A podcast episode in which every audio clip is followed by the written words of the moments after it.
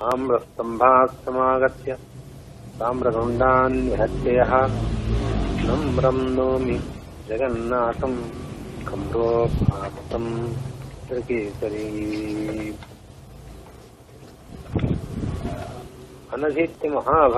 यस्य व्याकृष्यनुग्रहात्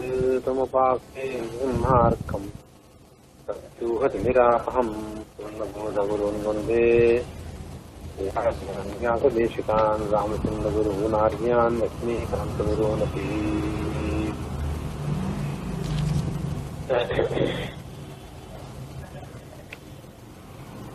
नायं निर्णाय मद्भगुरसद्भाष्यप्रकाशाशयः प्राबोधिप्रतिवा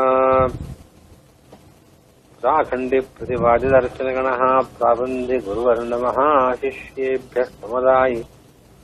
वित्तमुभयम् प्रालम्ब्य विद्यासनम् सोऽयम् श्रीरघुनाथतीर्थगुररात्मसिद्धिः जयादि अर्जिताम् टीकामनुसरत्येथामती जगन्नाथाख्य इति नाक्रीते भाष्यदेवाटीकार्थोऽपि विविच्यते ತತ್ವಪ್ರದೀಪತಾತ್ಪರ್ಯಕೇಂದ್ರಿತಾತ್ಯುಕ್ತಮಾರ್ಗತಃ ಮೊನ್ನೆ ಪಾಠ ಮಾಡಬೇಕಾದ್ರೆ ಆ, ಕೆಲವು ವಿಷಯನ ಮತ್ತೆ ಪುನಃ ಹೇಳ್ತೇನೆ ಅಂತ ಹೇಳಿದ್ದೆ. ಅದು ನಮ್ಮ ಪುಸ್ತಕದಲ್ಲಿ ಹದಿಮೂರನೇ ಪೇಜ್ನಲ್ಲಿದೆ. ಅತ್ರ ಭಾಷ್ಯ ನಿರ್ಣಯ ಹೇತು ಶೂನ್ಯವಾಕ್ಯಂ ಅಂತ ಪ್ರಾರಂಭ ಆಗತ್ತೆ. ಸತ್ತಪ್ರದೀಪೋಕ್ತ ಅನುಸಂಧೇಯಂ ಅಂತ ಅಕಾರ ಕೊನೆ ಆಗತ್ತೆ ಅಲ್ಲಿ ಸ್ವಲ್ಪ ಆ, ಓದೋದನ್ನ ಈ ರೀತಿ ಓದ್ಬೇಕು. ಅತ್ರ ಭಾಷ್ಯಂ. ಭಾಷ್ಯಂ ಅಂತ ಬೇರೆ ಪದ ಮಾಡ್ಕೊಳ್ಬೇಕು. ಭಾಷ್ಯಂ ನಿರ್ಣಯ ಹೇತು ಶೂನ್ಯ ವಾಕ್ಯಂ. ಕುಶಲ ಪುರುಷೋಕ್ತ ಲೌಕಿಕ ವಾರ್ತಾದಿಕಂ ಭಗವನ್ನಾಮ ಮಂತ್ರಾದಿಕಂ ಅರ್ಥಾಪ್ರತಿಪಾದಕತ್ವೇಪಿ ಮೃಗಕ್ಷರ ವ್ಯಾಪ್ತ ಗಾನಭಾಗ ಪೂರಕ ಕಾಮಗತ ಶೋಭಾಕ್ಷರಾಣಿ ಅಪಶಬ್ದೋಪೇತ ತಾದೃಶವಾಕ್ಯಂಚ ವ್ಯಾವರ್ತಯಿತುಂ ಕ್ರಮೇಣ ವಿಶೇಷಣಾನಿ ಇತಿ ಪದಪ್ರಯೋಜನಂ ತತ್ವಪ್ರದೀಪೋಕ್ತಂ ಅನುಸಂಧೇಯಂ ಅಂತ ಭಾಷ್ಯದೀಪಿಕಾ ವಾಕ್ಯಗಳನ್ನ ಆ ರೀತಿ ಓದಬೇಕು.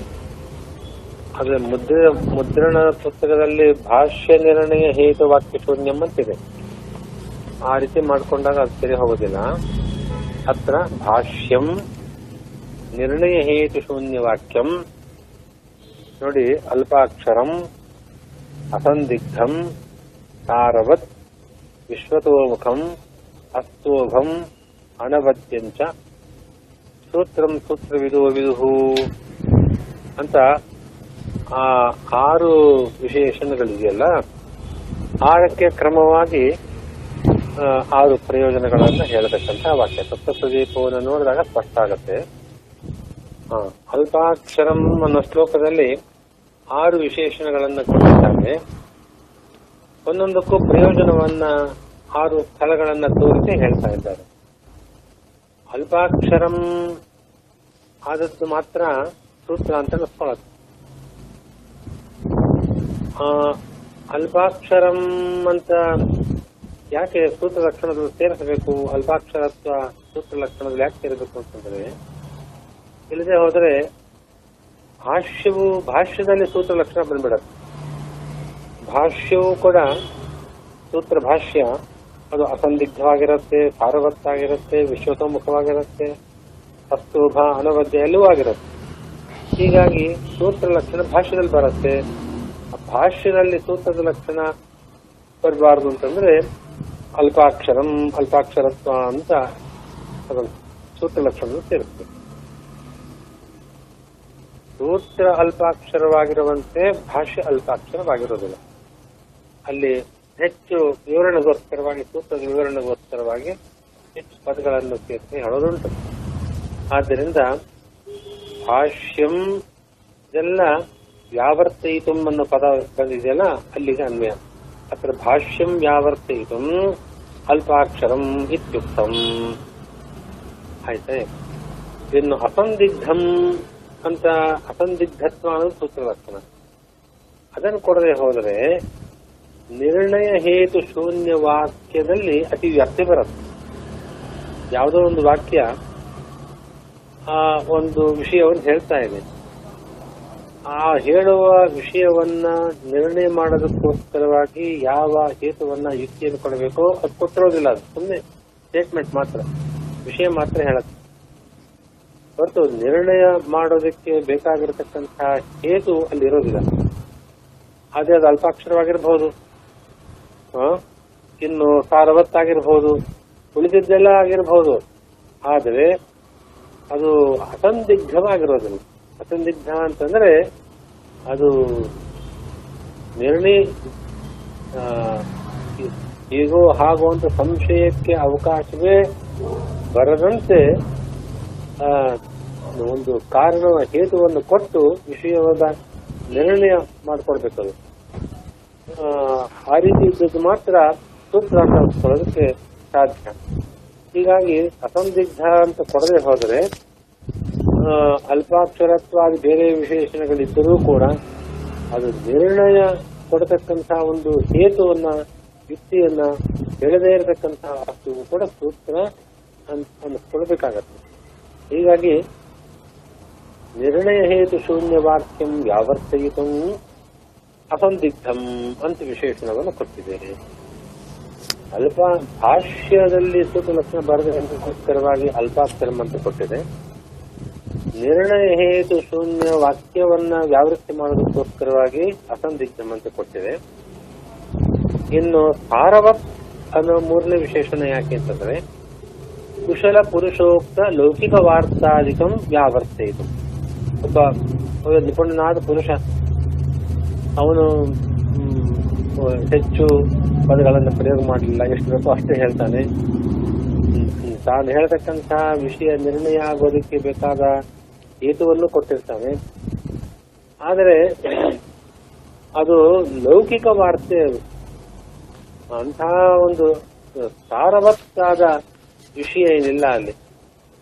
ಅದಕ್ಕೆ ಸಾರವತ್ ಅಂತ ಅದಕ್ಕೆ ಅನನ್ಯ ಲಭ್ಯ ಉತ್ತಮಾರ್ಥಯುಕ್ತಂ ಅಂತ ಭಾಷ್ಯ ದೀಪಿಕದಲ್ಲಿ ಹೇಳಿದ್ದಾರೆ. ತತ್ವಪ್ರದೀಪದಲ್ಲಿ ಸಾರವತ್ ಅನ್ನೋದಕ್ಕೆ ಉತ್ತಮಾರ್ಥಂ ಅಂತ ಅಲ್ಲಿ ವ್ಯಾಖ್ಯಾನ ಮಾಡಿದ್ದಾರೆ. ಅಂತ ಲೌಕಿಕ ವಾರ್ತೆಯಿಂದ, ಲೌಕಿಕ ವಾರ್ತೆಯನ್ನು ತಿಳಿಸುವ ವಾಕ್ಯ, ಅದು ಅಂತ ಉತ್ತಮವಾದ ಏನಲ್ಲ ಸಾಮಾನ್ಯ ಲೌಕಿಕ ಸಂಬಂಧಪಟ್ಟ ವಿಷಯಗಳು, ಅದು ಸಾರವತ್ತಲ್ಲ ಹೀಗಾಗಿ ಕುಶಲ ಪುರುಷೋಕ್ತ, ಕುಶಲನಾದ, ಅಂದ್ರೆ ನಿಪುಣನಾದ ಒಬ್ಬ ಪುರುಷ ಹೇಳುವ ಲೌಕಿಕ ವಾರ್ತೆ ಅಂತ ವಾಕ್ಯಗಳಿದೆಯಲ್ಲ, ಅದು ಅಲ್ಪಾಕ್ಷರವಾಗಿರ್ಬಹುದು ಅಸಂದಿಗ್ಧವಾಗಿರ್ಬಹುದು ಮುಖ್ಯದೆಲ್ಲ ಇರಬಹುದು ಆದ್ರೆ ಸಾರವತ್ತಲ್ಲ. ಆದ್ದರಿಂದ ಅಂತಹ ಒಂದು ವಾಕ್ಯವನ್ನ ಯಾವರ್ತಯಿತು ಸಾರವತ್ ಒಂದು ವಿಶೇಷವನ್ನು ಕೊಟ್ಟಿದೆ. ಇನ್ನು ವಿಶ್ವತೋಮುಖಂ ಅನ್ನೋದು ನಾಲ್ಕನೇ ವಿಶೇಷಣ ಅದ್ಯಾತಕ್ಕೆ ಕೊಟ್ಟಿದೆ ಅಂತಂದ್ರೆ, ಭಗವನ್ ನಾಮ ಮಂತ್ರಾಧಿಕಂ ವ್ಯಾವರ್ತಯಿತು ವಿಶ್ವತೋಮುಖಂ ಅಂತ ಕೊಟ್ಟಿದೆ. ವಿಶ್ವತೋಮುಖ ಅನ್ನೋದಕ್ಕೆ ಹೇಳಿದ್ದಾರೆ ಭೂಶಾಖಾಗತ ಪದವಾಕ್ಯಾರ್ಥ ನಿರ್ಣಾಯಕಂ ಅಂತ ಭಾಷ್ಯದೀಪಿಕಾದಲ್ಲಿ ವಿವರಣೆ ಕೊಟ್ಟಿದ್ದಾರೆ. ಸಪ್ತಪ್ರದೀಪದಲ್ಲಿ ಏಕಂ ಪ್ರಯೋಜನಂ ಪ್ರತಿ ಅಪೇಕ್ಷಿತಾರ್ಥಸ್ಯ ಕೃತ್ವಸ್ಯ ಪ್ರತಿಪಾದಕಂ ವಿಶ್ವತೋಮುಖಂ ಅಂತ ಅಲ್ಲಿ ಹೇಳಿದ್ದಾರೆ. ಅಂದ್ರೆ ಯಾವುದೋ ಒಂದು ಪ್ರಯೋಜನಕ್ಕೋಸ್ಕರವಾಗಿ ಯಾವ ಒಂದು ವಿಷಯ ಹೇಳಬೇಕಾಗಿದೆ, ಅದಕ್ಕೆ ಸಂಬಂಧಪಟ್ಟಂತೆ ಯಾವುದನ್ನೂ ಬಿಡದೆ ಎಲ್ಲವನ್ನೂ ಹೇಳತಕ್ಕಂತಹ ಅಂತಹ ಒಂದು ವಾಕ್ಯ ಅಂತ ಒಂದು ವಾಕ್ಯವನ್ನು ವಿಶ್ವತೋಮುಖ ಏಕಂ ಪ್ರಯೋಜನಂ ಪ್ರತಿ ಅಪೇಕ್ಷಿತಾರ್ಥಸ್ಯ ಕೃತ್ಯ ಪ್ರತಿಪಾದಕಂ ವಿಶ್ವತೋಮುಖಂ ಅಂತ. ಹೀಗೆ ನಮ್ಮ ಬ್ರಹ್ಮಸೂತ್ರಗಳಲ್ಲಿ ಅಂತಹದ್ದು ನಾವು ನೋಡ್ತೇವೆ. ಹ್ಮ್ ಆಕಾಶ ಅಂತ ಸೂತ್ರ ಇದೆ. ಅಲ್ಲಿ ಆ ಉಪನಿಷತ್ತಿನಲ್ಲಿ ಬರತಕ್ಕಂತಹ ಆಕಾಶ ಶಬ್ದ ಆ, ಬ್ರಹ್ಮನನ್ನ ವಿಷ್ಣುವನ್ನ ಹೇಳ್ತಾ ಇದೆ ಅಂತ ಸಿದ್ಧಾಂತ ಮಾಡಬೇಕಾಗಿದೆ. ಆ ಸಿದ್ಧಾಂತ ಮಾಡೋದಕ್ಕೋಸ್ಕರವಾಗಿ ತಲ್ಲಿಂಗಾತಂತ ಯುಕ್ತಿಯನ್ನು ಕೊಟ್ಟಿದೆ ಆ, ಅದು ಅಲ್ಲಿ ಹೇಳಬೇಕಾದ ವಿಷಯವನ್ನ ಆಕಾಶ ಶಬ್ದ ವಾಚ್ಯ ಆ ಉಪನಿಷತ್ ವಾಕ್ಯದಲ್ಲಿ ಆಕಾಶ ಅನ್ನೋ ಶಬ್ದ ಇದೆ ಅದು ವಿಷ್ಣುವನ್ನೇ ಹೇಳತಕ್ಕ ಶಬ್ದ ಅಂತ ಅದು ಪ್ರಯೋಜನ ನಮ್ಗೆ ಸಿದ್ಧಿ ಆಗಬೇಕು. ಅದ ಅದು ಸಿದ್ಧಿಗೋಸ್ಕರವಾಗಿ ಏನೆಲ್ಲ ಹೇಳಬೇಕು ಅದೆಲ್ಲವನ್ನೂ ಕೂಡ ಆ ತಲ್ಲಿಂಗಾತ್ ಅನ್ನೋ ಒಂದು ಪದವನ್ನು ಸೇರ್ಕೊಂಡ್ಬಿಟ್ಟಿದೆ ಅದು. ಆದ್ದರಿಂದ ಅದು ಯಶತೋಮುಖ ಅಂತ ಆಯ್ತು. ಅಥವಾ ನಾನಾ ಶಾಖೆಗಳಲ್ಲಿ ಬರತಕ್ಕಂತ ಇಂಥದ್ದೇ ಪದಗಳು, ವಾಕ್ಯಗಳು, ಅದರ ಅರ್ಥವನ್ನ ನಿರ್ಣಯ ಮಾಡೋದಕ್ಕೆ ಬೇಕಾದ ಯುಕ್ತಿಯನ್ನ ಆ ತಲ್ಲಿಂಗ ತನ್ನ ಪದ ಕೊಡ್ತಾ ಇದೆ. ಆದರೆ ಭಗವಂತನ ನಾಮ, ಅಂತ ಭಗವಂತನನ್ನು ಪ್ರತಿಪಾದನೆ ಮಾಡತಕ್ಕಂಥ ಯಾವುದೋ ಒಂದು ಮಂತ್ರ, ಅದು ಅಲ್ಪಾಕ್ಷರವಾಗಿರುತ್ತೆ, ಅಸಂದಿಗ್ಧವಾಗಿರುತ್ತೆ, ಸಾರವತ್ ಉತ್ತಮವಾದ ಅರ್ಥವನ್ನು ಹೇಳ್ತಾ ಇದೆ.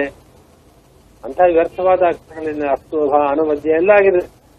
ಆದರೆ ನಮಗೆ ಬೇಕಾದ ಎಲ್ಲಾ ವಿಷಯಗಳನ್ನು ಹೇಳ್ತಕ್ಕಂಥದ್ದಾಗಿರೋದಿಲ್ಲ. ಹೀಗಾಗಿ ವಿಶ್ವತೋಮುಖ ಅಂತ ಅನ್ನೋ ವಿಶೇಷಣವನ್ನು ಪಡೆದೇ ಇದ್ದ ಪಕ್ಷದಲ್ಲಿ ಭಗವಂತನ ನಾಮ ಮಂತ್ರಾದಿಗಳು ಕೂಡ ಸೂತ್ರ ಅಂತ ಕೊಡಬೇಕಾಗ್ತದೆ. ಹೀಗಾಗಿ ಭಗವನ್ ನಾಮ ಮಂತ್ರಾದಿಕಂ ಯಾವರ್ತಯಿತು ವಿಶ್ವತೋಮುಖಂ ಅಂತ ವಿಶೇಷಣವನ್ನು ಕೊಟ್ಟಿದೆ. ಇನ್ನು ಹತ್ತು ಏನಿದೆ ಅಂತಂದ್ರೆ ಆ, ದತ್ತ ಪ್ರದೇಶದಲ್ಲಿ ಇರುವ ಮಾತು ಹೀಗೆ ಅರ್ಥ ಅರ್ಥ ಅವಿವಕ್ಷಯ ಅಂತ ಆಗಬೇಕಲ್ಲಿ ಅರ್ಥ ಅವಿವಕ್ಷಯ ಅಲ್ಪಾಕ್ಷರತ್ವೇಪಿ ವೃಥಾ ಶೋಭಪದಂ ವಾ ಪಾದ ಪರಿಪೂರ್ಣಾರ್ಥಂ ವಾ ಮಾ ಭೂತ್ ಇತ್ಯಸ್ತೋಭಂ ಅಂತ ಅಲ್ಲಿದೆ ಇಲ್ಲಿ ಅದನ್ನ ದೀಪಿಕಾದಲ್ಲಿ ಸಂಗ್ರಹ ಮಾಡದ ಹಾಗೆ ಸಾಮಗಾನ ಮಾಡಬೇಕಾದ್ರೆ ಮಂತ್ರವನ್ನೇ ಸಾಮ ಗಾನಕ್ಕೆ ಉಪಯೋಗಿಸ್ತಾರೆ. ಆದ್ರೆ ಗಾನ ಮಾಡಬೇಕಾದ್ರೆ ಕೆಲವು ಮಧ್ಯದಲ್ಲಿ ಕೆಲವು ಅಕ್ಷರಗಳನ್ನ ಶೋಭಾಕ್ಷರ ಅಂತ ಕರೀತಾರೆ ಶೋಭಾಕ್ಷರ ಅಂತ ಅನ್ನೋದಕ್ಕೆ ಅರ್ಥ ಇರೋದಿಲ್ಲ ಆದರೆ ಅದು ಗಾನ ಹಾಡೋಗೆ ಅವಿಚ್ಛಿನ್ನವಾಗಿ ಅದು ಧ್ವನಿ ಹೊಂದಾಣಿಕೆ ಆಗ್ಬೇಕಲ್ಲ? ಅದಕ್ಕೋಸ್ಕರವಾಗಿ ಆ, ಸಾಮಗಾನ ಮಾಡಬೇಕಾದ್ರೆ ಗಾನ ಭಾಗವನ್ನ ಪರಿಪೂರ್ಣ ಮಾಡೋದಕ್ಕೋಸ್ಕರವಾಗಿ ಯಾವ ಅಕ್ಷರಗಳನ್ನ ಅರ್ಥವಿಲ್ಲದೆ ಒಂದು ಅಕ್ಷರಗಳನ್ನ ಸೇರಿಸ್ತಾರೆ. ಅದು ಹೆಚ್ಚಿರೋದಿಲ್ಲ ಅದು ಅಲ್ಪಾಕ್ಷರವಾಗಿರುತ್ತೆ ಅಸಂದಿಗ್ಧವಾಗಿರುತ್ತೆ ಕಿಜಲ ಇರುತ್ತೆ ನಿಜ. ಆದರೆ ಆ- ವಾಕ್ಯ ಸೂತ್ರ ಅಂತ ಅನ್ಸ್ಕೊಳ್ಳೋದಿಲ್ಲ. ಅದ ಅದಕ್ಕೋಸ್ಕರವಾಗಿ ಅಂತ ಶೋಭಾಕ್ಷರಗಳನ್ನು ಹೊಂದಿರುವ ಒಂದು ವಾಕ್ಯವನ್ನ ಸೂತ್ರ ಅಂತ ಕರೆಯುವುದೇ ಇರೋದಕ್ಕೋಸ್ಕರವಾಗಿ ಅದು ಸೂತ್ರ ಬರದೇ ಇರೋದಕ್ಕೋಸ್ಕರವಾಗಿ ಅಸ್ತೋಭಂ ಅಂತ ಕೊಟ್ಟಿದೆ. ಇನ್ನು ಸಾಮಗತ ಸ್ತೋಭಾಕ್ಷರಾಣಿ ಇದು ಅಸ್ತೋಭ ಅನ್ನೋದಕ್ಕೆ ಪ್ರಯೋಜನ. ಅಪಶಬ್ದೋಪೇದ ತಾದೃಶ ವಾಕ್ಯಂ. ತಾದೃಶ ವಾಕ್ಯಂ ಅದು ಅಲ್ಪ ಅಕ್ಷರವಾಗಿರುತ್ತೆ ಮಿಕ್ಕಿದ್ದೆಲ್ಲ ಇದೆ, ಅಸಂದಿಗ್ಧವಾಗಿದೆ. ಸಾರವತ್ತಾಗಿದೆ ಒಳ್ಳೆ ವಿಷಯಗಳನ್ನು ಹೇಳ್ತಾ ಇದೆ. ತುಂಬಾ ಅದರಿಂದ ಪ್ರಯೋಜನಕ್ಕೆ ಏನು ಉದ್ದೇಶ ಇದೆಯೋ ಎಲ್ಲಾ ವಿಷಯವನ್ನು ಸಂಗ್ರಹ ಮಾಡಿಕೊಡ್ತಾ ಇದೆ. ಆದರೆ ಅಪಶಬ್ದ ಇದೆ ಅದರಲ್ಲಿ. ಅಥವಾ ಯಾವುದು ಅರ್ಥದೋಷನೂ ಇರಬಹುದು ಹೀಗೆ ಅಪಶಬ್ದೋಪೇತವಾದ ಅಂತಹ ವಾಕ್ಯವನ್ನ ಸೂತ್ರ ಅಂತ ಪರಿಗಣನೆ ಮಾಡದೇ ಇರಬೇಕು. ಅಂದರೆ ಅನವದ್ಯಂ ಅಂತ ವಿಶೇಷಣವನ್ನ ಸೇರಿಸಬೇಕಾಗಿದೆ ಅಂತ ತತ್ವಪ್ರದೀಪದಲ್ಲಿ ಹೇಳಿದ್ದನ್ನ ಇವರು ಆ, ತಿಳಿಸ್ಕೊಡ್ತಾ ಇರ್ತಾರೆ.